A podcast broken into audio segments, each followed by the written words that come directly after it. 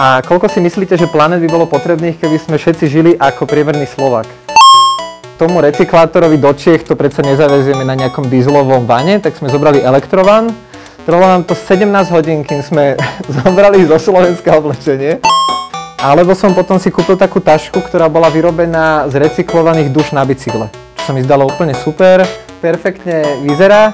No a zničil som s nimi svoje gate, jedny z obľúbených lebo ono sa to v lete tak nahrialo, tá guma, že mi to totálne akože obtrelo celým čiernym to, to ten bok. Let it begin! Let it begin! Let it begin! Dnes sa budeme rozprávať o veľmi dôležitej téme, ktorá nás pokrýva globálne a to je teda ekológia a verím, že po tejto dnešnej diskusie, diskusii budete odchádzať s tým, že ako naozaj byť ekologickejší a čo môžeme aj my individuálne robiť preto, aby na tejto planete sa naše deti tu mali stále tak dobre, ako sa tu máme my. No ale vy si myslíte, že táto diskusia bude len o ekológii? Ono to tak úplne nebude, lebo uh, Ala a Tomáš, ktorí teda založili Sobieko, taký sociálno-ekologický podnik, o ktorom sa tu budeme hlavne rozprávať, tak oni sú aj naozaj veľmi zaujímaví ľudia. Napríklad Tomáš bol kedysi v Ugande, môžem vám povedať o tomto svojom príbehu, ako tam bol v aute s 20 ďalšími ľuďmi. A napríklad Ali pred mesiacom prišla z Iraku a zo Sýrie, kde otvárala studňu Takže sú to naozaj zaujímaví ľudia, ktorí robia veľa dobrých vecí pre svet a teraz aj hlavne pre ekológiu. Takže ja už im nechám 10 minút priestor, kde oni vám odprezentujú, čo je to sobieko, ako byť aktívnejší v ekológii, potom sa presunieme do časti diskusnej a následne bude ešte na záver taká hra Kahoot, kde si môžete vyskúšať, že ako ste na tom v témach e, ekológie a verím, že teda veľmi dobre a verím, že, a verím, že to zvládnete. A taktiež oni tu doniesli aj ich produkty, e, Sobieko, ja ich využívam ako obal na notebook. Je to z čisto recyklovaných surovín, viac vám o tom už povedia oni. A ak máte záujem, môžete si kúpiť alebo obzrieť a, a už im predávam slovo. Ďakujeme Tereska veľmi pekne za také uvedenie a ďakujeme aj, že môžeme byť tu naozaj veľmi pekný priestor, tak sa tešíme. Hej, ono to tak zapadá do toho nášho konceptu a my by sme začali asi tým, že, že prečo to vlastne vzniklo, to, čo my robíme. My sme tu, uh, ja dám takú otázku do plena, ešte to nie je súťažná, že čo si myslíte, že znamená soby? My máme tu značku, že soby.eco. A čo si myslíte, že znamená to soby? Sú to aj no. staré bicykle, áno. Čas eko asi vieme. Sú to aj zvieratka. Tie pred Vianocami pridáme. Áno.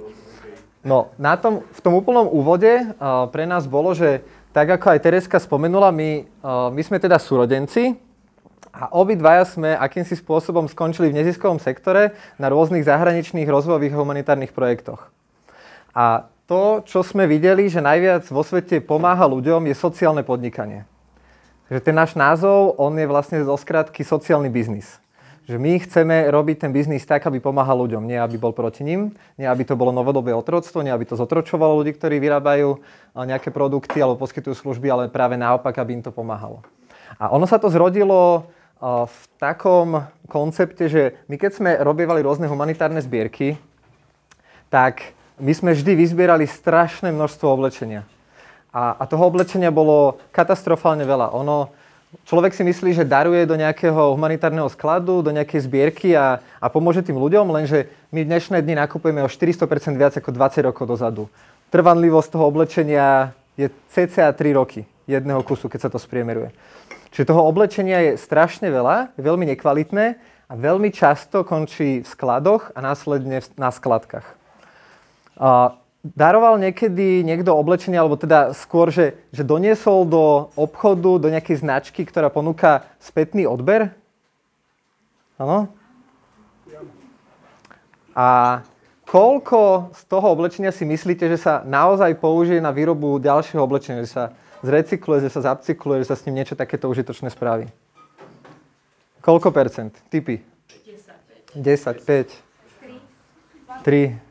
Akože kiež by aspoň jedno z toho, je to 0,1%, väčšina z toho oblečenia končí na skladkách. A toto nie je nejaký odhad, to je číslo od jedného manažera z týchto značiek, ich štatistiky. Uh, tie tri roviny biznisu, to, to som tak trošku načrtol, že ono je to tá, tá environmentálna, sociálna ekologická, že my sme často videli, že v biznise sa aj vy asi vidíte, aj v momentálnej slovenskej situácii to môžeme vidieť napojené aj na, na rôzne iné uh, politické orgány, že ide o tú ekonomickú, ide o to, že kto sa najviac nabalí. Veľmi často to v biznise žiaľ vyzerá tak, že ide o to, je to pyramída a ide o to, aby sa veľmi rýchlo a veľmi dobre zabezpečili nejakí ľudia, ktorí sú úplne na vrchu toho biznisu. Ale ten, ten biznis by mal vytvárať dobro pre všetkých zúčastnených. A to nie sú len tí ľudia, ktorí ho založili, nie sú to len tí zákazníci, ktorí využívajú, používajú produkty alebo služby, ale sú to všetci zapojení, či distribútori, či tí ľudia, čo to vyrábajú. A práve preto my sa snažíme nastaviť tieto tri roviny, aby boli v súlade. My sme aj študovali veď management a tam sme mali na predmete podnikania, že malo by vždy že o vytváranie spoločenského blaha. Ale práve preto, že nie vždy teda ide o to vytváranie spoločenského blaha, tak sme prešli aj my z komerčného sektoru potom do neziskového sektoru a sme začali robiť na rôznych týchto rozvojových projektoch ale sme sa aj z neho potom dostali k tomuto sociálnemu podnikaniu, lebo je to taký udržateľný spôsob, že naozaj, že profesor Yunus Yang za to získal aj Nobelovú cenu. Že sa rieši spoločenské rôzne problémy, ale udržateľným spôsobom. Stretli ste sa s, s Country Overshoot Day alebo World alebo Planet Overshoot Day, kde to, kedy vlastne deň, kedy vyčerpáme zdroje planety? A koľko si myslíte, že planet by bolo potrebných, keby sme všetci žili ako priemerný Slovak? Tie tri to bolo najbližšie, je to 2,5. Keby sme žili ako šejk v Katare, tak by sme tých planet potrebovali 11,5. A keby sme žili ako priemerný Indonésčan, tak by nám stačila tá planeta jedna. Čiže tie, tie rozdiely v krajinách sú, sú úplne že obrovské. O, tuto je také, že potrebná zmena, ktorú vidíme, aby sa toto zmenilo, o čom rozprávame, je, že v nákupnom správaní, v zmene výrobných praktík, zmene zmýšľania, že ono to všetko musí ísť dohromady. Že keď sa apeluje na biznis, tak je to správne, keď sa apeluje na politiky, je to správne, keď sa apeluje na zákazníkov, je to správne, ale funguje to iba, keď to ide všetko ruka v ruke. Čiže každý môže začať od seba v tom, kde môže, čiže začať meniť svoje správanie, začať meniť správanie aj vo firmách. My sme teda spomenuli o, to môžeme ísť ďalej, že o tom, o tom pro, našom probléme a my sme sa ho začal, rozhodli riešiť tak, že vlastne vytvoríme projekt, ktorý by sklobil tú ekologickú dimenziu a tú sociálnu tak, že pre nás bolo prioritou začať vyrábať s ľuďmi, ktorí sú znevýhodnení. Na začiatku sme nemali predstavu, že presne kto to bude. A keď sme rozmýšľali, že akú prácu by sme vedeli poskytnúť, tak to bolo, že použijeme to, s čím máme skúsenosti, že plesnivie v tých humanitárnych skladoch, nepoužité oblečenie. To, čo mnohí ľudia darujú, vrátia, už nevyužívajú, často je vyžmolkované, často je nejako znehodnotené, už sa nepoužije na nejakú peknú upcykláciu, ktorá, ktorá sa dá teda v dnešnej dobe, že z peknej nejakej košele sa vyrobia šaty a podobne, ale mnoho tých materiálov je už nepoužiteľných. A my sme sa rozhodli, že ideme používať tieto.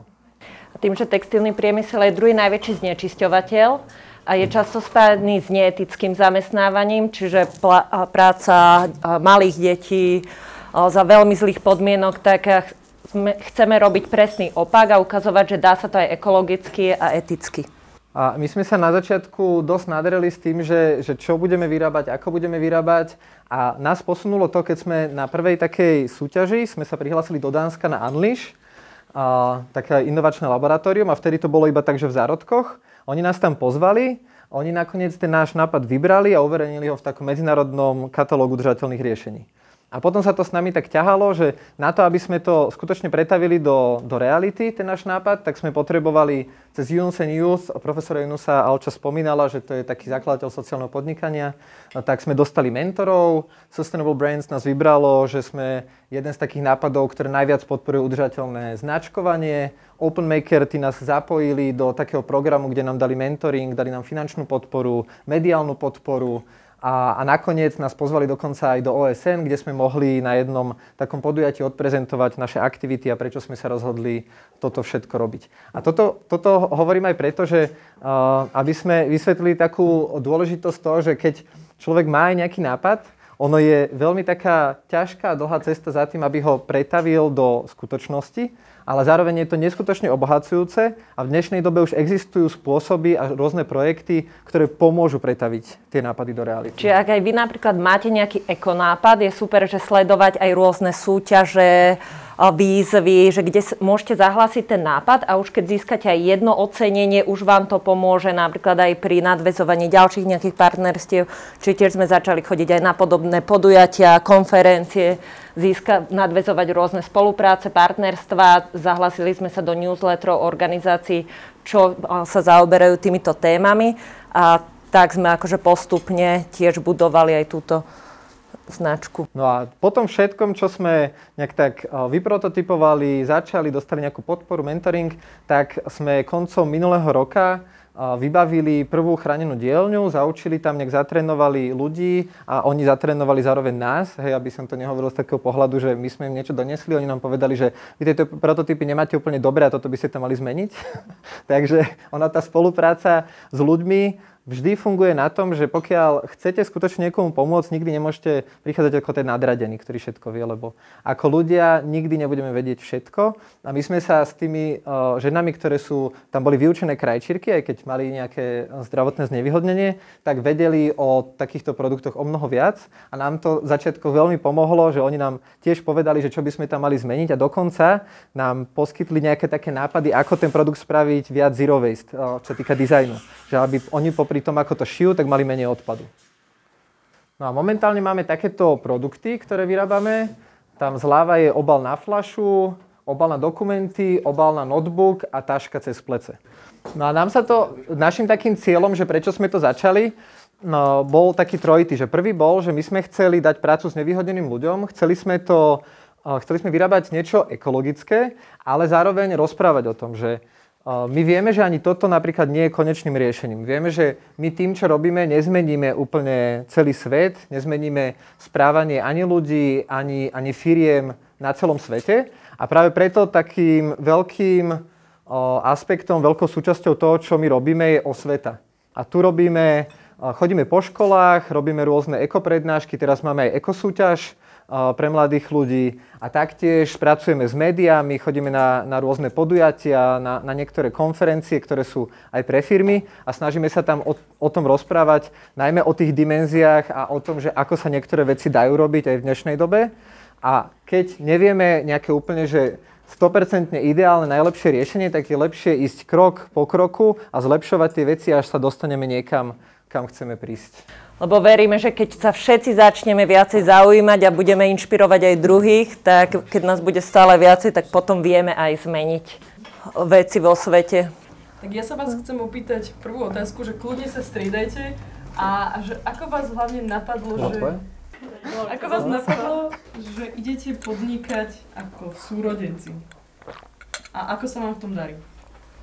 Tak my sme sa od mala spolu hrávali a ja aj keďže, keď som inklinoval viac k autičkám, tak keďže som sa chcel hrať s mojou sestrou, tak som mal Kenov a oni mali samozrejme nejaké auta, na ktorých jazdili, ale teda ve, väčšinou to skončilo pri tom, že ten sociálny rozmer aj ten súrodenecký bol silnejší ako ne, naše nejaké záľuby.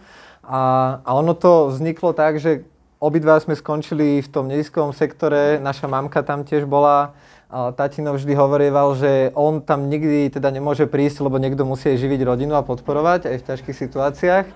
Ale nakoniec teda momentálne pre Sobi Eko spolupracujú aj obidvaja naši rodičia.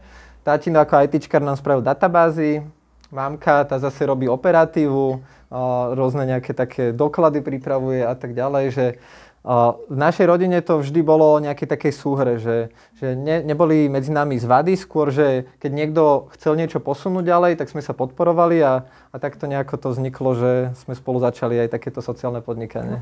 A keby ste mohli opísať aj, aj kľudne ľuďom, že máte aj nejakú súťaž, že ako to bolo u vás, že kedy bol ten moment, keď ste si povedali, že chceme jednak vytvoriť si sociálne podnikanie a po druhé, že ako ste našli to, že my teraz ideme vytvárať z takejto látky, o ktorej ja by som asi bez vás v živote nikdy nepočula. Nás to išlo tak postupne, tým, že sme robili v tomto neziskovom sektore, ale hej, jak už si aj spomenula, tie naše cesty sme sa zameriavali skôr na rozvojové a humanitárne projekty v zahraničí.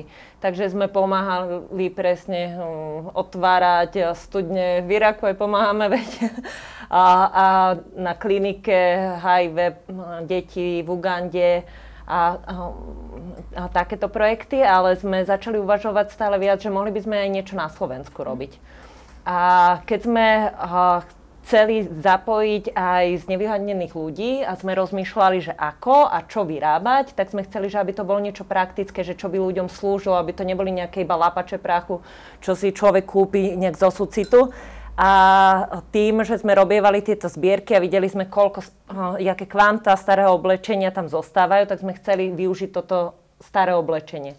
A tak sme sa začali potom aj spolu, aj s dizajnerkou stretávať a sme začali skúšať, že čo by to mohlo byť, aby to ľudia využili, aby sa to aj dalo nosiť a nejako vyzeralo.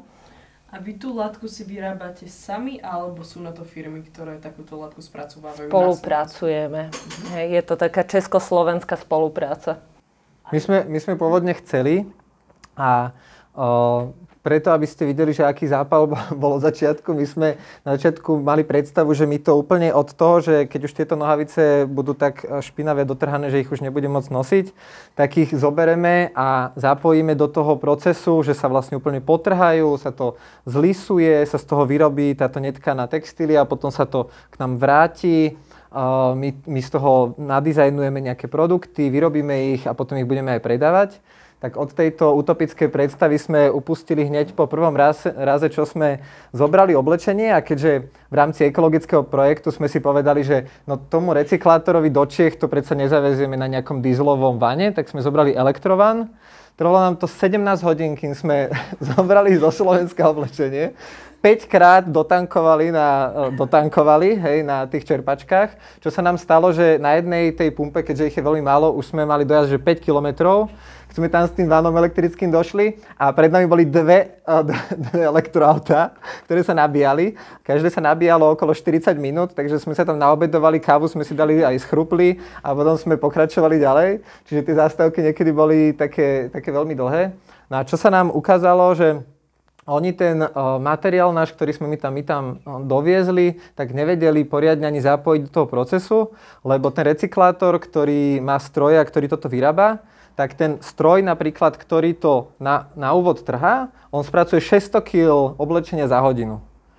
A to oblečenie musí byť určitým spôsobom rozseparované. Že v tomto je, že, že 100% recyklovanej textílie ale nie je tam všetka textília. To, čo všetko tam presne nejde, to sú rôzne tieto výrobné tajomstvá, ale my keďže sme boli v rôznych projektoch, tak sme sa s jednou recyklátorkou tak dohodli, že ona nám podkrývala niektoré také, také zásady, že čo tam všetko nejde a je to okolo 5% oblečenia, čo sa tam vôbec nedá použiť. No a, a my sme po tom úvodnom raze videli, že, že keby sme chceli tie stroje, tak by sme potrebovali niekoľko miliónovú investíciu do toho, aby sme to celé spustili. Takže sme sa rozhodli, že namiesto toho, že si to budeme vyrábať sami a, a musel by tam prebiehať ešte vývoj toho, že, že aká bude pevnosť, lebo aj tieto látky, oni sú rôzne. Ono nie je tá recyklovaná netkaná textília vždy rovnaká. O, videli ste to už niekedy, že na nejakej stavbe alebo o, Napríklad, keď je to úplne že také jemné a, a bez takého poriadneho zlisovania a zatlačenia, a, tak je to väčšinou pod nejakých 200 gramov na meter štvorcový. A to sa dá úplne že roztrhnúť v ruke a používajú to napríklad maliari, keď idú mal, malovať. Keď je to potom o, také tvrdšie, alebo keď, keď je to hrubšie, kde je aj okolo o, 1000 gramov na meter štvorcový, tak sa to často používa na odhlučnenie do, do stien, do dverí a tak ďalej. A, a vlastne rôzne to má použitia. My sme sa rozhodli, že s tým recyklátorom budeme tak spolupracovať, že on nám dal rôzne tieto materiály, my sme z toho prototypovali a vlastne hľadali zrovna ten, ktorý je vhodný na takéto používanie pre konečného spotrebiteľa, že ten človek ten, s tým materiálom pracuje, hej, že, že keď to niekde odloží alebo keď to niekto potiahne, tak sa to rovno neroztrhne. A vlastne toto bol ten, ktorý vyhovoval. Toto, kým by sme my všetko nejak tak akože pripravili a, a, a momentálne máme aj také rôzne spolupráce, kde hľadáme ešte spracovanie rôzneho odpadu, tak často sú to firmy, ktoré sú etablované, ktoré majú obrovské obrovské príjmy ročné a aj tak stále hľadajú tie cesty, že ako by sa to dalo spraviť. Čiže nakoniec sme spadli z tých oblakov, kde sme boli, že elektrovanom budeme voziť oblečenie, ktoré sa nám pretaví do latky, ktorá príde, z čoho potom ušieme a založili sme to na niečom reálnom a na spoluprácach.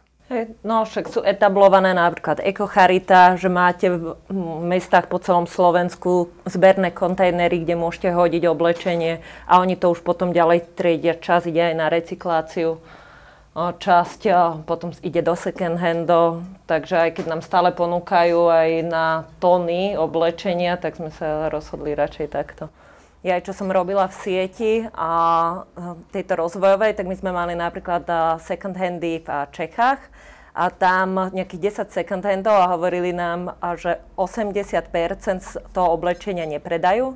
Recyklačné fabriky ho najprv odvážali, či najprv odkupovali, potom odvážali a že teraz je už problém aj s tým odvážaním a ponúkali nám aj niekoľko tón za týždeň toho oblečenia takže aj sklady charitné na Slovensku. Čiže toho oblečenia naozaj, ak bol aj ten obrázok, že sa v ňom topíme, tak sa v ňom topíme, aj keď to niekedy až tak nevidíme. A... Keď som pri tom oblečení, že e, napadla mi taká otázka, že čo je lepšie pre mňa ako osobu, že mám staré oblečenie, ktoré ja už nevynosím, je lepšie podarovať ho susedom alebo hodiť do toho kontajneru? Podľa toho, ako zámožných máš sus- susedov. Neviem, že kde presne bývaš, v akej štvrti, ale... Najlepšie nosiť do zodrania a keď sa začne drať, si ho upcyklovať. Tuto bola aj fotka z La Florito, ona napríklad robí kurzy, ako upcyklovať, čiže z niečoho starého si vyrobiť niečo nové. Takže to je úplne ideálny spôsob pre tých teda šikovnejších, ale zaučí. No ono, ono je vždy to o tom, že či reálne tá vec niekomu pomôže. Ja som žil určitý čas vo východnej Afrike a tam aj také medzinárodné veľké neziskovky pomáhajú takým spôsobom, že oni dovezú staré oblečenie ako humanitárnu pomoc a keby som to prirovnal k Slovensku, že nebudem tu hovoriť nejaké ugandské alebo románske mesta, lebo asi by málo kto to vedel nejak že, že posúdiť, tak príklad, že ako keby ste došli, že nie do hlavného mesta, OK, ale do Nitry, dojdem a vysypem tam na hlavnom námestí kamion, kontajner oblečenia a ľudia z Nitry si to rozoberú. Hej, asi takto prebieha veľmi často tá pomoc. A prečo? Lebo oni sa do tých oblastí, kde možno sú stále ľudia, ktorým by sa to hodilo, sú, sú niektoré také, také dediny, sú o, na týchto rozvojových krajinách naozaj sú ľudia, ktorým by sa aj také staré oblečenie zišlo. Lenže tieto neziskovky tam veľmi často neprídu, pretože oni robia na kvantitu a oni dojdú tam, pokiaľ siaha infraštruktúra. Samozrejme, že infraštruktúra väčšinou siaha potiaľ, pokiaľ je nejaký biznis, je nejaký rozvoj. A k tým ľuďom, ktorí by sa to hodilo, tak sa to veľmi často nedostane. A my keď sme tam napríklad chodili a sme robili také outreach, že sme došli do nejakej úplne zapadnutej oblasti a tam sme testovali ľudí, že či nemajú nejaké vážne choroby, očervovali sme tam deti. To, boli, to bola jedna z mála vecí, čo som ja vedel robiť, lebo ja ako nelekár, tak uh, dať deťom akože lentilku a od, odznačiť ich, že teda už dostali, lebo oni si chodili po tie lentilky potom stále, tak aby som vedel, že kto už je očervený. Tak uh, keď sme napríklad chodili na takéto výjazdy, tak my sme im doniesli oblečenie a keď tam bolo dieťa, ono došlo bez rukáva a nechcelo mať ramenkové tričko, ale malo a tuto malo nejakú dieru, no tak sme sa hľadali a že či máme oblečenie pre neho, aby sme to vymenili. A pokiaľ máš napríklad suseda, že ktorý potrebuje to oblečenie, tak ono je to super. Akože je to super, keď sa to oblečenie, ktoré ty už nepotrebuješ alebo z nejakého dôvodu už, už nechceš, posunieš niekomu, kto ho vie využiť. Ten problém, s ktorým my dnes pracujeme, je ten, že toho oblečenia je príšerne veľa. Že keby chceli bezdomovci, tak môžu nosiť Armani trička. Že, že naozaj takéto kúsky sa dostávajú do, do kontajnerov a do spalovne. To nám aj z Eko Charity hovorili, že častokrát sú tam veci s vysačkami. Lebo už sa hovorí, že je hriech si nekúpiť to tričko alebo tie šady, keďže je to tak strašne lacné lebo je to hej, neekologické, neeticky vyrobené niekde v azijských krajinách a preto niekedy nakupujeme, lebo by sa nám to možno hodilo, alebo nech máme nejakú zmenu, ale o, veľa z toho oblečenia si ani nikdy nedáme, alebo aj tak nosíme nejakých 40% svojich oblúbených. Takže jak sme aj my boli vychovaní, keď si pamätám, že ešte my, ako keď sme boli deti, tak sme mali skoro všetko takto second hand, že po bratrancoch a tak ďalej. A teraz už sa všetko kupuje najmä nové a aj nekvalitnejšie sa vyrába, takže už aj s tým posúvaním niekedy potom. A ako tento. ste, že ja sa veľmi rada potom k tej Ugande vrátim, lebo mňa osobne to zaujíma, verím, že aj vám, ale že primárne sme tu na diskusiu o ekológii, takže prešla by som si tieto otázky a potom sa k tomu vrátime nakoniec že ako ste sa vy dostali k tomu, že idete pracovať s chránenými dielňami, to ste z časti aj povedali pri Mhm. prezentácii, ale hlavne, že ako ste našli takéto chránené dielne a ako sa vám podarilo napríklad, že svoju vlastnú si vytvoriť. A možno, že potom ďalej, že aký máte ako keby, že, že zážitok s tými ľuďmi, že, že či sú radi, že im tú prácu dávate, alebo je to naozaj že ťažké s nimi pracovať a možno, že taký váš pohľad z blízka. Hej, my sme na začiatku vedeli, že chceme dať tú prácu ľuďom, ktorí vedia pracovať, ale nemajú tú prácu a sú nejakým spôsobom znevýhodnení a to bol taký úplne že základ. A s Vedeli kým sme- vieš ešte tak pomenovať konkrétne. S kým Za pracujeme? Za akými konkrétne? Áno, no my sme na začiatku totiž to nevedeli. Toto sme mali ako takú všeobecnú charakteristiku, že, že tých ľudí, ktorým chceme pomôcť. A, a začali sme pracovať uh, s nejakými dielňami, kde to dokonca nevyšlo, lebo tí, tí ľudia nemali nejaké návyky, tie produkty nemali tú potrebnú kvalitu. A, a na začiatku to vyzeralo, že možno ten projekt bude, akože uvidí rýchly koniec. Uh, nás tá, tá prvá chránená dielňa oslovila sama, lebo si našla našu úplne ubohú stránku, čo sme mali zavesenú, bolo to viac menej vizitka. Oni sa nejako k nej dopracovali a napísali nám. My sme to najprv pokladali za spam, že kto by nám písal cez tú stránku, lebo to bol jeden z mála e-mailov, čo nám tam došlo okrem nejakých botov. A, a to bola skutočná chránená dielňa z Cashmarku, ktorá vyhľadávala pracovné príležitosti. A my sme na začiatku hľadali tie dielne, či to boli sociálne alebo chránené niekde v okolí. My sme z Bratislavy, aj teda ten projekt o, máme založený v Bratislave. No a sme si hovorili, že fúha, že do Kešmarku, že na začiatku, že to by mohol byť, akože mohlo by to byť náročné. No ale keďže nám padli tie spolupráce, čo sme mali na úvod a, a tam sme videli, že totiž to nie každý človek, ktorý potrebuje pomoc, tak je schopný prijať pomoc.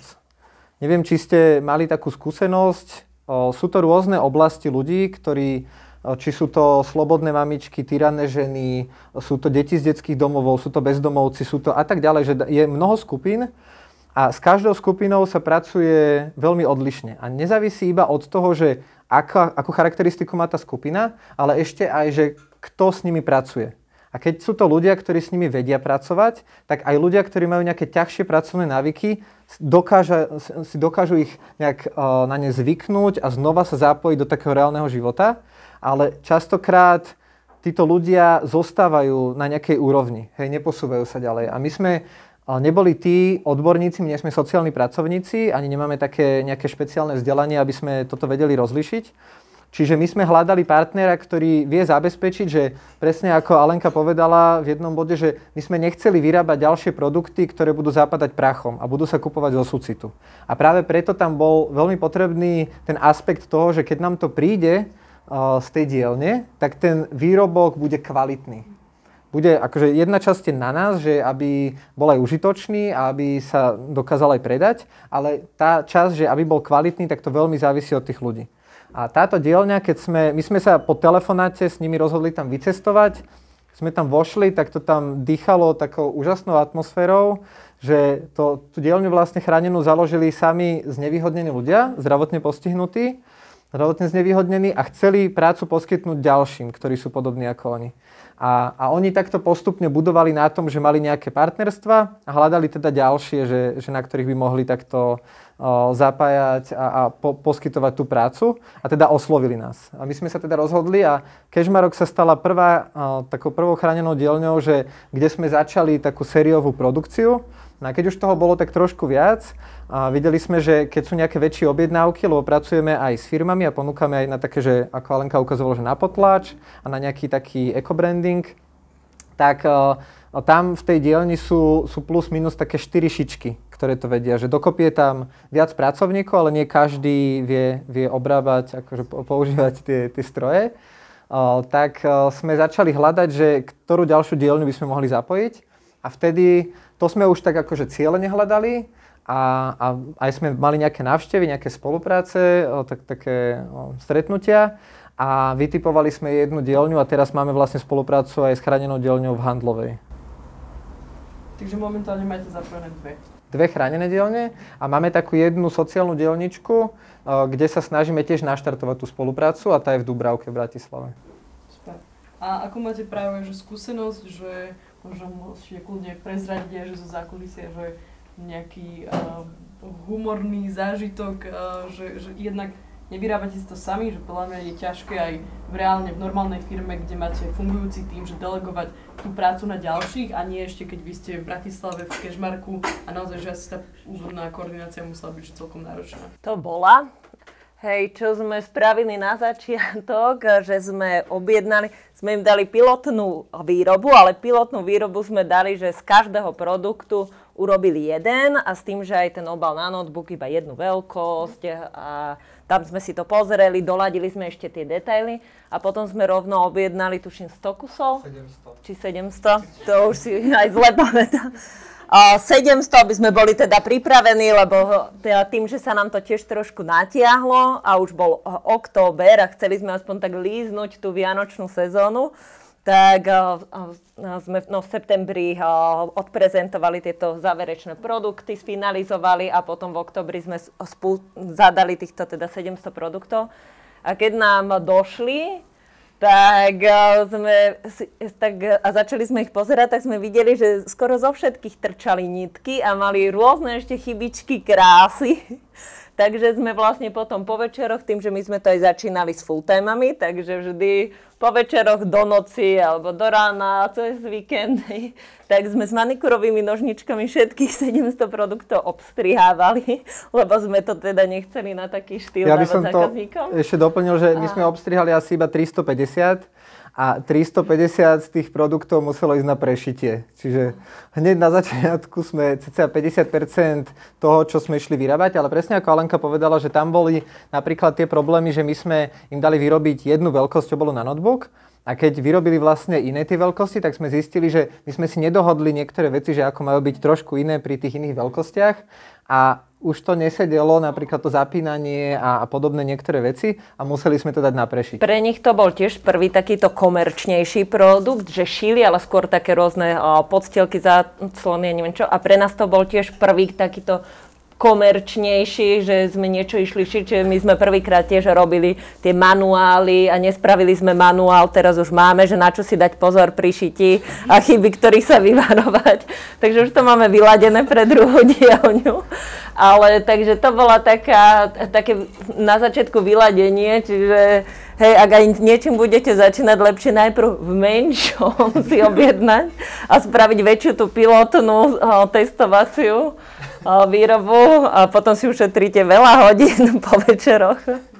My sme mali dnes uh, zrovna workshop o time managemente, kde Dušky hovoril o tom, že treba sa zbaviť hovorenia áno a treba začať hovoriť aj nie. A ja si pamätám, že vy ste mi raz hovorili, že ste im slúbili, že im urobíte pásky mm-hmm. na vstup a teda môžete približiť tento.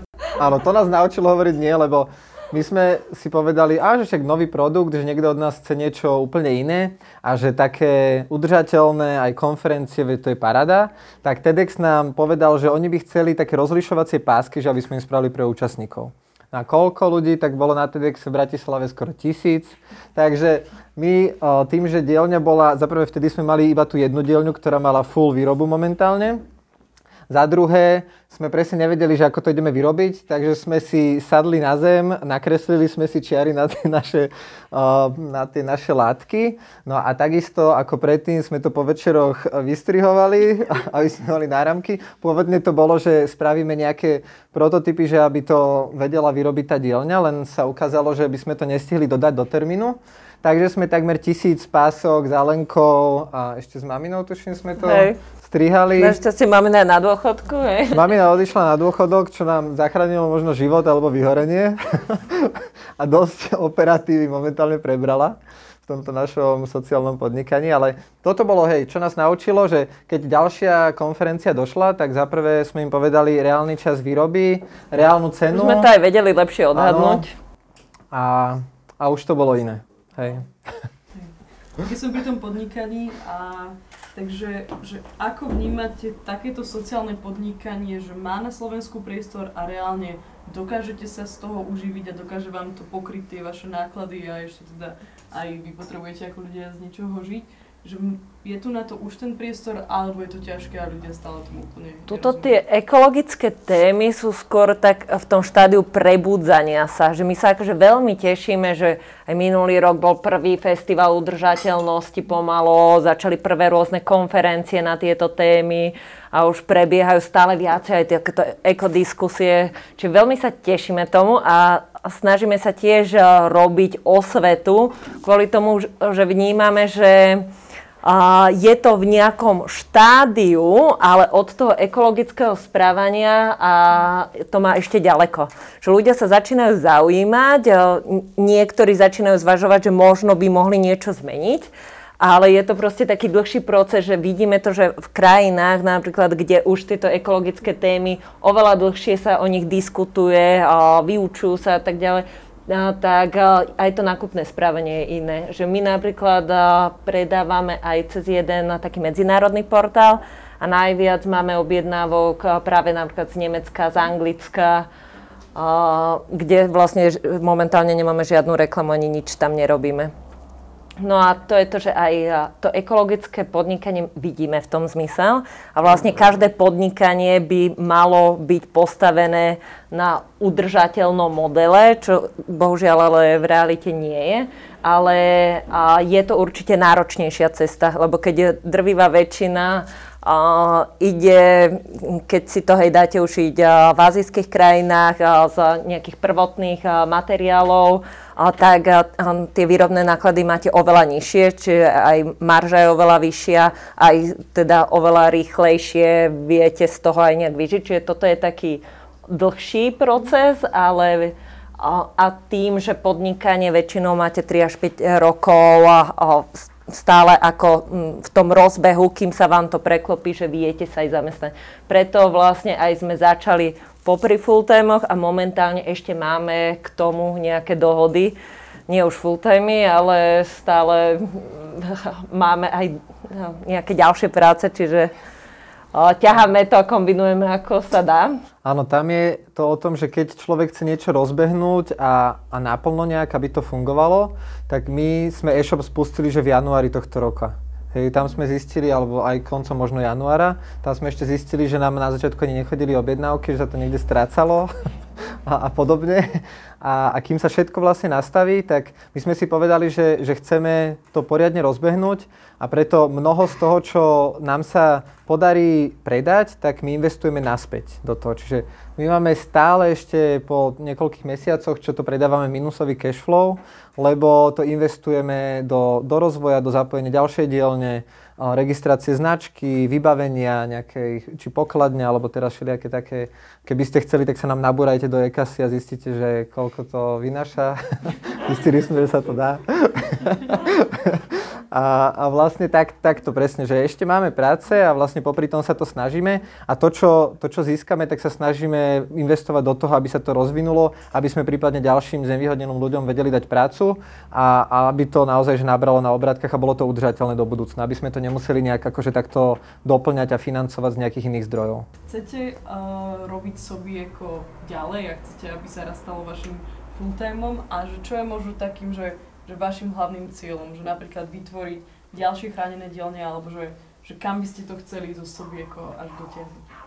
Hej, Chceli by sme to škálovať a postupne zapájať stále viacej znevýhodnených ľudí a aj pridávať rôzne produkty aj z iných recyklovaných materiálov, spraviť aj napríklad take-back program, že raz už keď aj tieto sa zničia, tak ich my vieme odobrať a reálne nejak zasa spracovať, nie iba 0, a, to 1%. A, a takže akože máme ešte ďalšie plány. A či sa na, to stane našim full-timeom alebo kedy, tak to uvidíme, ale tešíme sa, že stále aj sa nám darí akože nadvazovať nové spolupráce a vďaka tomu môžeme zapájať aj tých ďalších. Ono to na začiatku vzniklo ako také hobby. My sme sa začali asi siedmi kamaráti stretávať po kaviarniach a rozmýšľať nad tým, že ako by Podobná sme ten... ako táto? Tak, presne. Čiže môžete, stretovajte sa ďalej. že ako by sme ten textilný odpad vedeli pretaviť do nejakých produktov. My sme na začiatku spolupracovali s jednou dizajnerkou, ktorú keď sme prvýkrát zobrali do skladu, a ona si začala pozerať tie veci, tak sme povedali, že nie, nie, toto sa ešte dá akože darovať, čiže poďme ďalej do tých, do tých priehradiek. Tam, keď sme došli k tým vyžmolkovaným svetrikom a, a tak ďalej, tak keď sa na to pozerala, tak hovorila, že ako naozaj, že, že toto, že čo z tohto sa dá vyrobiť. Ale ona práve mala ten nápad, že, že však existuje materiál, do ktorého sa to rozseka. Že aj takýmto spôsobom, my sme totiž to rozmýšľali, že keď budeme mať tie dielne, že lebo tá upcyklácia, ona je super, ale vyžaduje si dosť veľkú kontrolu nad tým, že vy keď zoberiete jeden kúsok, tak veľmi veľa času investujete do toho, aby ste to nejako prerobili a výhoda, alebo teda taká unikátnosť je v tom, že vždy je to jedinečné. Ale my sme chceli dať prácu s nevyhodneným ľuďom, nevedeli sme presne ešte vtedy, že kde, koľkým, ako, či tam budeme vedieť byť, keďže sme mali vtedy full-time práce a ešte stále nevieme sa tomu venovať nejako že naplno tak my sme potrebovali vymysleť to, aby to vždy bolo nejak, nejakým spôsobom uniformné, že aby rozmýšľali sme presne nad takými rôznymi technikami. Videli ste niekedy koberec, ktorý je tak uh, pouzlený, ja neviem presne na to špe, ten špeciálny názov, a, a vyrobený z toho tak, že sa, sa zobere vždy kus nejakého trička, nejakého bavlneného a sa to tak pozvezuje a, a teraz som videl také po, podne, mm-hmm. rohožky a ta, takéto všelijaké uh, veci z toho vyrobené. A rozmýšľali sme nad rôznymi takýmito vecami, až sme do, došli k tomuto. A my sme si na začiatku hovorili, že, že ale to treba niečím potreť, že treba to niečím zakryť, presne tak, jak aj sa to zakrýva všade inde. A nakoniec sme si povedali, že my chceme, aby to rozprávalo ten príbeh, že aby to vyzeralo, že, že tuto je ten príbeh, ktorý my komunikujeme, že si tam nájdeme tie naše veci a my chceme, aby sa to postupne menilo. A, a zaujímavé je, že aké sú na to reakcie, že človek, keď ide viac od o, nejak, ne, neviem, ktorých presne oblastí, ale, ale keď putuje tak, tak severo-západne v Európe, tak viac tí ľudia ako keby nad tým tak hýčkajú, že aké je to super a sú z toho nadšení. A, a, čal, a my sme sa totiž to v našich zemepisných šírkach často stretli s tým, že ten materiál vyzerá ako rohoška.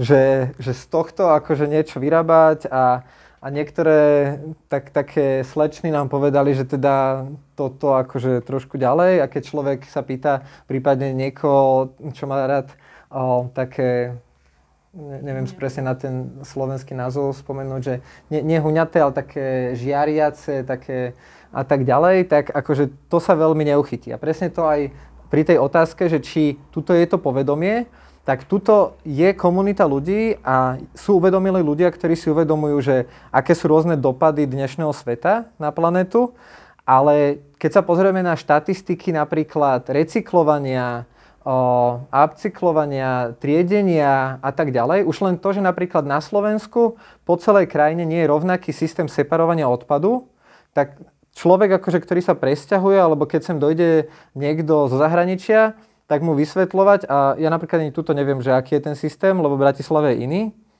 tak to, toto sú obrovské problémy. Čiže vidno, že už v samotnej tej kultúre to nie je stále zakorenené a zmenené tak, aby to, aby to fungovalo. Že ja som počul viacerých Slovákov, čo sa presťahovali hneď za hranice do Rakúska, že im tam začali nadávať, že ako separujú tí Rakúšania. Hej, že aj tí susedia sa starali o to, že ako ich susedia separujú. Tuto skôr začínajú vznikať také komunitné, rôzne separačné nejaké strediska, že si, alebo na kompostovanie, že si susedia spolu kúpia ale museli si to zamknúť, lebo keď si to nezamknú, tak som počul viacerých, že tam našli kadečo pohádzané, igelitové sačky a tak ďalej. Že ono sa to mení postupne, ale nie je to tu úplne zakorenené zatiaľ. Keď som bola 10 rokov dozadu na Erasme v Taliansku, tak tam mi tiež povedal ten, čo mi prenajímal byt, že musím si dávať pozor na separovanie, lebo keď to budem zle separovať, aby to niekto našiel, tak môžeme dostať pokutu a že potom by som ju platila, tak presne, to bolo 10 rokov dozadu, hej, či už som, hej, už ubehlo veľa času, ale tu toto stále nie je. Hej, že tuto je to stále ešte na takej no, dobrovoľnosti, ale je super, že sa aspoň to začína. podnikáte ekologicky, takže čo vy dvaja robíte preto, aby táto planéta sa mala lepšie? Tak uh, tiež sme postupne prešli uh, tou zmenou správania, avšak stále je aj čo vylepšovať.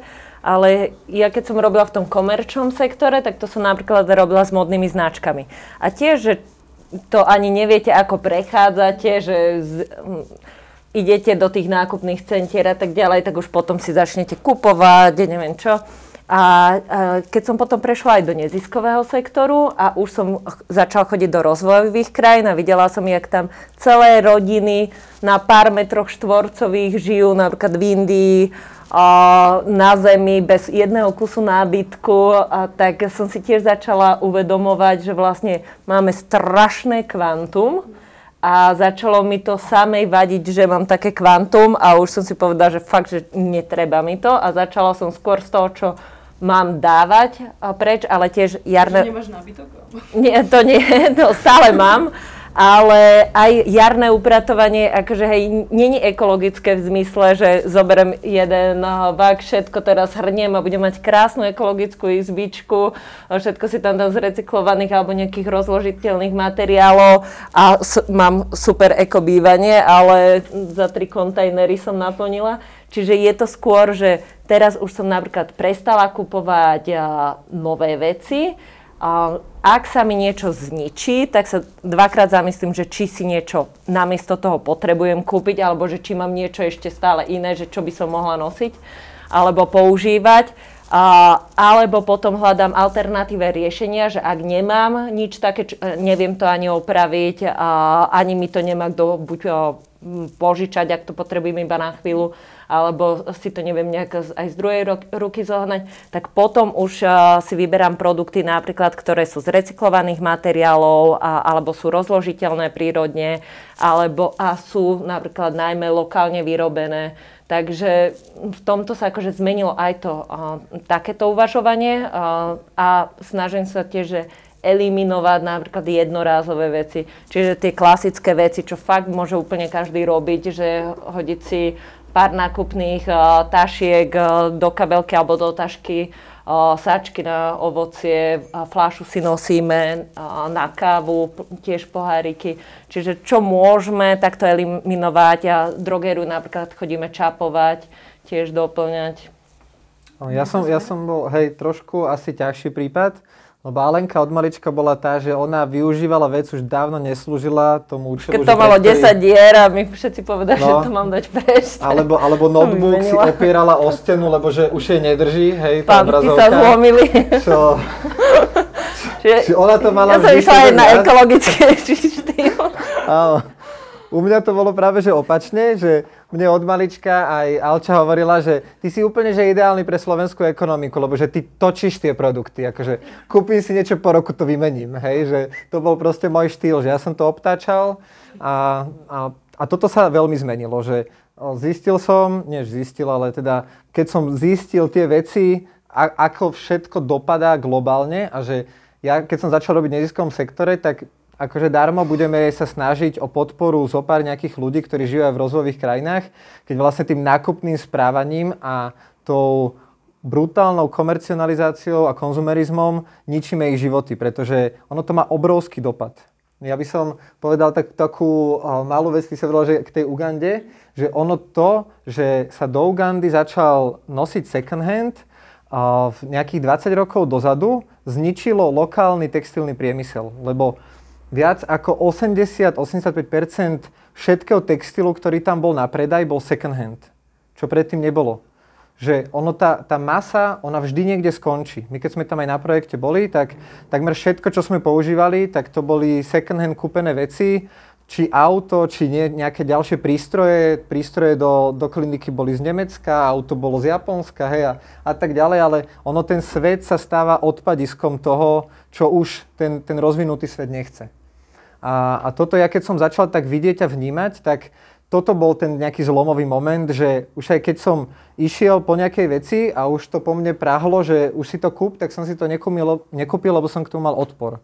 Lebo už to bolo tak, jak napríklad, keď som zistil, že čo je v McDonalde som si pozrel taký dokument jeden, tak keď som išiel na, ďalší krát okolo McDonaldu, tak mňa na to chuť už nešla, lebo som zistil, že čo skutočne sa v tom skrýva. Nehovorím, že občas si to nedám, ale raz mi potom normálne zle zostalo, neviem, či to bolo psychosomaticky, ale a, že keď už, keď už viem, že čo v tom je, nehovorím, že teraz nikdy nevstúpim do fast fashion obchodu, hej, ale Párkrát som šokoval tie predavačky, že som sa ich pýtal, že prosím, že kde to bolo vyrobené, že látka je z Turecka, že no dobre, ale že, kde to bolo vyrobené, že pozrite sa na etiketu, že pozerám, že a vaša značka je odkiaľ, že uh, ona, je, ona je z Dánska.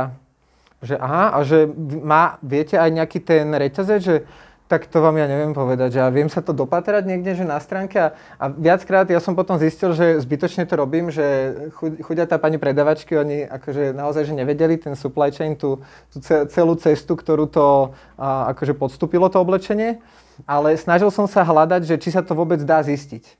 A sú napríklad také inak apky, že si tam zadám tú značku a viem si zistiť, že ako je hodnotená nejakým globálnym indexom, že či je etická, či uh, hladina environmentalistiku a, a tu, ten aspekt a, a takéto veci. Uh, hej. Je také aj hnutie, možno ste o ňom počuli, Fashion Revolution, ktoré tiež vzniklo potom, ako v Bangladeži spadla fabrika a zabila tam pracovníkov, tak oni sa začali, začali vyzývať značky, aby deklarovali, že kde je to vyrábané, za akých podmienok a že či kontrolujú tie fabriky, že či tí ľudia pracujú tam za ľudských podmienok v bezpečnej situácii a sú férovo aj hodnotení. No a vlastne, keď aj niekde vidíte, že Fashion Revolution o, a o, niektoré značky deklarujú potom, že sa pripájajú k tomuto hnutiu, tak oni vlastne aj potom odkrývajú svoj takýto proces. Tá, tá apka sa volá, hej, tá apka sa volá Good on You. Keby ste chceli nájsť, tak, tak tuto. A ešte ja, mňa začalo tak veľmi zaujímať, že keď sme my začali takéto produkty, takže rôzne aké produkty existujú. A, a presne, že keď sa mi už niečo potom pokazilo alebo nefungovalo, tak som chcel si to kúpiť, že udržateľnejšie. A, a možno také, také zaujímavé na tom je, že, že tie rôzne produkty majú ešte svoje také špecifika, že nie sú úplne dokončené vo vývoji. A, a to tie nové produkty a nové nápady veľmi často majú, že tak jak aj Tesla začne niekde horieť, hej, lebo tam bol nejaký fail, tak aj o, mne sa ukázalo, že napríklad som potreboval hodinky, tak som si kúpil také, že čo boli z recyklovaného materiálu a o, boli na solárnu energiu. No a išli mi asi 3 týždne, keďže ja toľko robím a som zavretý väčšinou niekde, tak oni nenasávali svetlo, tak som potom hodinky odkladal niekam von, že aby sa mi nabili, aby som ich mohol zase ďalej používať. Čiže napríklad toto nebolo úplne pre mňa vhodné, ale teda mám ich stále, občas ich nabíjam na slnku, že aby mi potom ukazovali čas. Alebo som potom si kúpil takú tašku, ktorá bola vyrobená z recyklovaných duš na bicykle, čo sa mi zdalo úplne super, perfektne vyzerá. No a zničil som s nimi svoje gate, jedny z obľúbených, lebo ono sa to v lete tak nahrialo, tá guma, že mi to totálne akože obtrelo celým čiernym to, to, ten bok, na ktorom to bolo celý čas. A vlastne namiesto toho, aby to pomohlo udržať nejaké veci, tak mi to zničilo nohavice, ktoré mohli ísť do ďalšieho nášho produktu.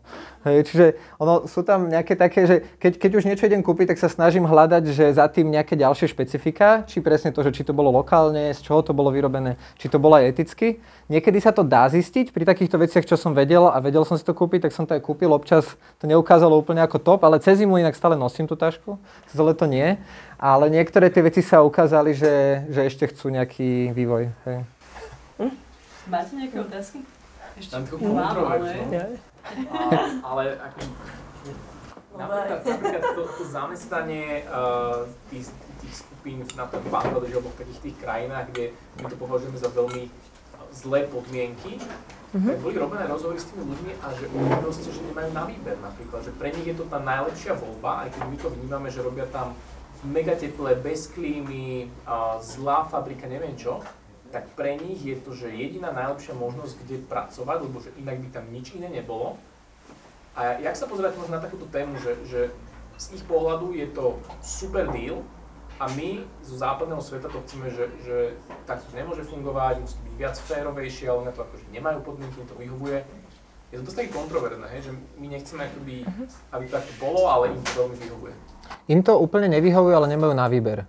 Tak jak aj, aj mne napríklad na Slovensku veľa vecí nevyhovuje, ale musím ich nejakým spôsobom rešpektovať, tak o, aj v týchto podmienkach, presne ako si povedal, že, že ak by mali nejakú inú prácu, bola by nebezpečnejšia, menej ohodnotená a tak ďalej. Lenže to, to sú také scenáre, že, že katastrofálny a ešte horší.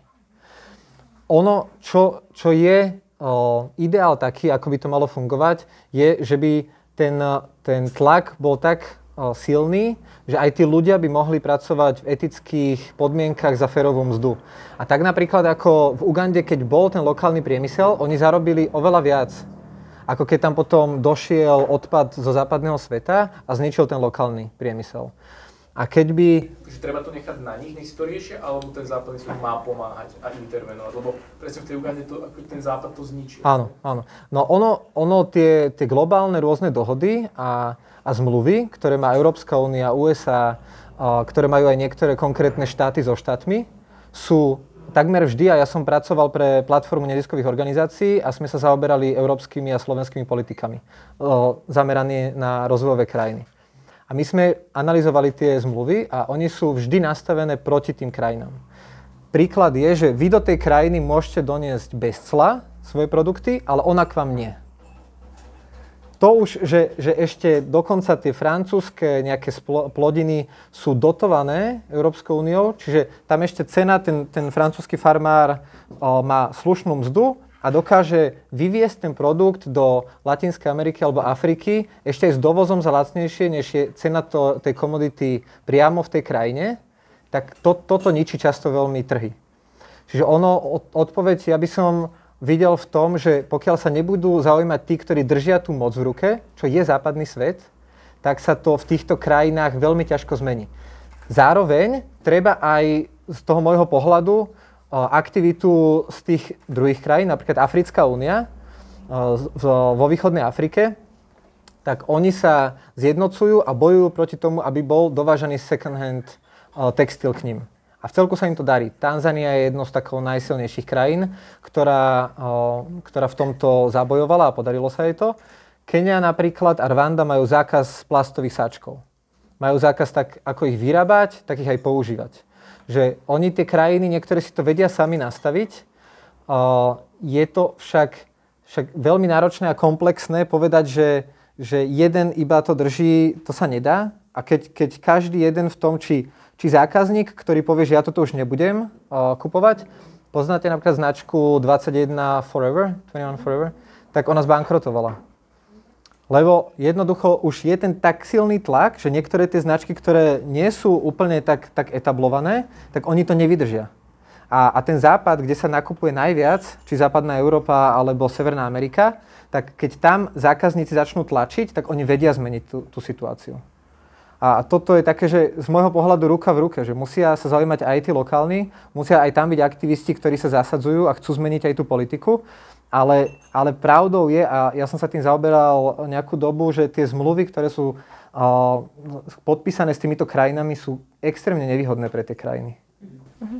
Čiže aj to hnutie, že čo je Fashion Revolution, a, tak to nie je, že aby sa tam vôbec nevyrábalo, ale aby sa kontrolovalo, že to je vlastne, aby išiel ten tlak aj z dola, čiže aby aj spotrebitelia sa zaujímali, že v akých podmienkach je to vyrobené, aby tlačili aj na tie značky, aby boli transparentné, aby aj oni nešli iba po úplne najnižšej cene za akýchkoľvek podmienok, ale aby si tam skontrolovali, či tá budova má dobrú statiku, či sa tam zmestia, aby tam nepracovali s toxickými látkami a materiálmi bez nejakých ochranných prvkov, lebo hej, pre tých ľudí, oni tam chcú pracovať, ale pretože hej, sú nutení. Ale to sa napríklad stáva aj tuto niekedy, že naša teta napríklad ona v Nitre a, robila kvetinárku a tiež mala mzdu pod a, a minimálnu mzdu čo je nelegálne, ale tiež keď aj išla za svojím šéfom a chcela vyššiu mzdu,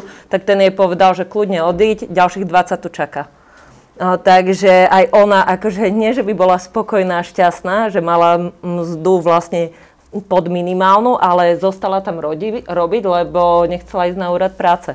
Takže a oni akože tiež nie, že by boli šťastní, že robia v takých podmienkach, ale s hľadom na to, aké sú tam možnosti, tak hej, chcú niekde robiť. Ale a, aj toto hnutie je o tom, aby sa tlačilo, aby kľudne tam tie fabriky môžu vyrábať, ale nech to vyrábajú v ľudských podmienkach tí ľudia. No. Čo napríklad, že ja potom sa vychýdam slovo, že vnímam možno, že ako, aký máte na toto vy pohľad, že v dnešnej dobe a podľa že aj na Slovensku, že čím ďalej, tým viac vidíme rôznych značiek, iniciatív, ktoré sa naozaj že snažia, aby sme sa tu mali ekologickejšie a snažia sa práve túto tému ekológie dávať na prvé, druhé, tretie miesto, čo je skvelé. Ale zároveň vidíme vplyvy, že, že, že napríklad akože vzniká silný aktivistický prúd toho, že možno sa ako keby celá táto ekologická vlna častokrát prejavuje veľmi veľmi možno agresívne. Že ako udržať toto? Napríklad, že videli sme prejav Grety v OSN na samite, ktorý bol že komentovaný a feedbackovaný veľmi aj pozitívne. Ja si vážim to, čo robí a som rada, že tú tému posúva tam, kde je. Ale zároveň, že, že či je ako keby cesta hovoriť, že vy všetci toto robíte zle a, a že musíme ako keby pristúpiť inak. Že či nie je naozaj tá cesta preto, aby, aby to nevzniklo a zrazu sa netvorili nejaké dva úplne protiprúdy, ktorí sa naozaj nebudú mať radi, alebo je lepšia práve taká nenásilná cesta ukazovať toho, že robíme to všetci pre seba. No podľa mňa vo všetkom, čo, čo má človek nejaký názor, že takto je to robiť lepšie, pokiaľ to nejakým násilím presadzuje, či to je v náboženstve, či je to v ekotéme, či je to v čomkoľvek inom, tak to cesta nie je, lebo, lebo to nefunguje. Ani križiacké výpravy, ani islamský štát, ani rôzny takýto ekoterorizmus. Ako pokiaľ chceme zmeniť človeka, tak to podľa mňa nejakým násilným spôsobom nepôjde. Že dokonca aj v tých krajinách o, afrických, čo som spomínal, tí ľudia reálne to majú úplne na haku. Oni ak by nedostali takú obrovskú pokutu, tak oni by používali sáčky, oni by vyhadzovali všetko a naďalej to aj, aj často robia, že ono to chce tak, taký prirodzený zostup tých myšlienok, ale čím viac to človek robí tak úprimne a zo srdca a tak nainšpiruje ďalších ľudí, ktorí sa pridajú. Mne sa veľmi páči to, čo som spomenul, tie, tie komunitné kompostoviska, že to je taký, taká malá vec, kde za prvé sa začnú tí ľudia aj stretávať. My sme, keď sme vyrastali, sme bývali v bytovke, kde sme sa poznali hej navzájom. Dnešné dni, keď ja dojdem aj svojich kamarátov pozrieť, oni netušia, že kto býva vedľa nich. Že taký väčší individualizmus, tak, také to zatváranie seba samého niekde, že ono okrem toho, že človek robí niečo pre túto planetu, čo sa týka ekológie, tak on sa zároveň socializuje. Zistuje, že kto, kto býva akože blízko neho, možno nájdu nejaké spoločné témy, možno založia ešte nejaký spoločný projekt. Jedného kamaráta, ktorí si spravili záhradku. A postupne sa pri nich začali zastavovať ľudia, že čo to je. A že mohli by sme si tam niečo vysadiť, tak normálne bytovka má záhradku a vzniklo to tam úplne z čista jasná. A, a je to, on hovoril, že, že veľký prínos na začiatku si myslel, že to bude presne to pestovanie plodín a že najväčší prínos bol, že sa spoznal s ľuďmi, ktorí tam bývajú. Ďakujeme, že nás počúvate. Najbližšie vám predstavíme zaujímavú dvojicu mladých, úspešných ľudí. Monika Chochlíková, majsterka sveta v K1 a jej priateľ a tréner Tomáš Tadlánek.